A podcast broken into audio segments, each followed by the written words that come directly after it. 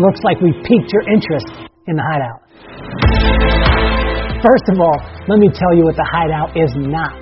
The hideout is not for hustlers, for grinders, or for people who are looking for a shortcut to what the world calls success.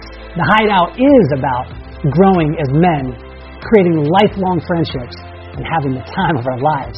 Are you ready to tap into the endless source that will take you from success to significance?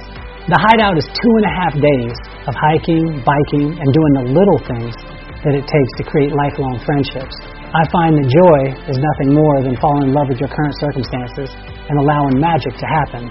And that's when we see growth in every area of your life. Have you accomplished your goals professionally and financially? and you still thirst for something more? Has success in these areas come at the expense of far more valuable things like your family, your children, and your relationships?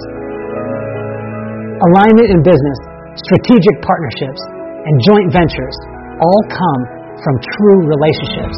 The Hideout is designed to get to know people before you'll ever meet them. This is not your typical mastermind. The Hideout is focused on the one thing that will fuel everything joy.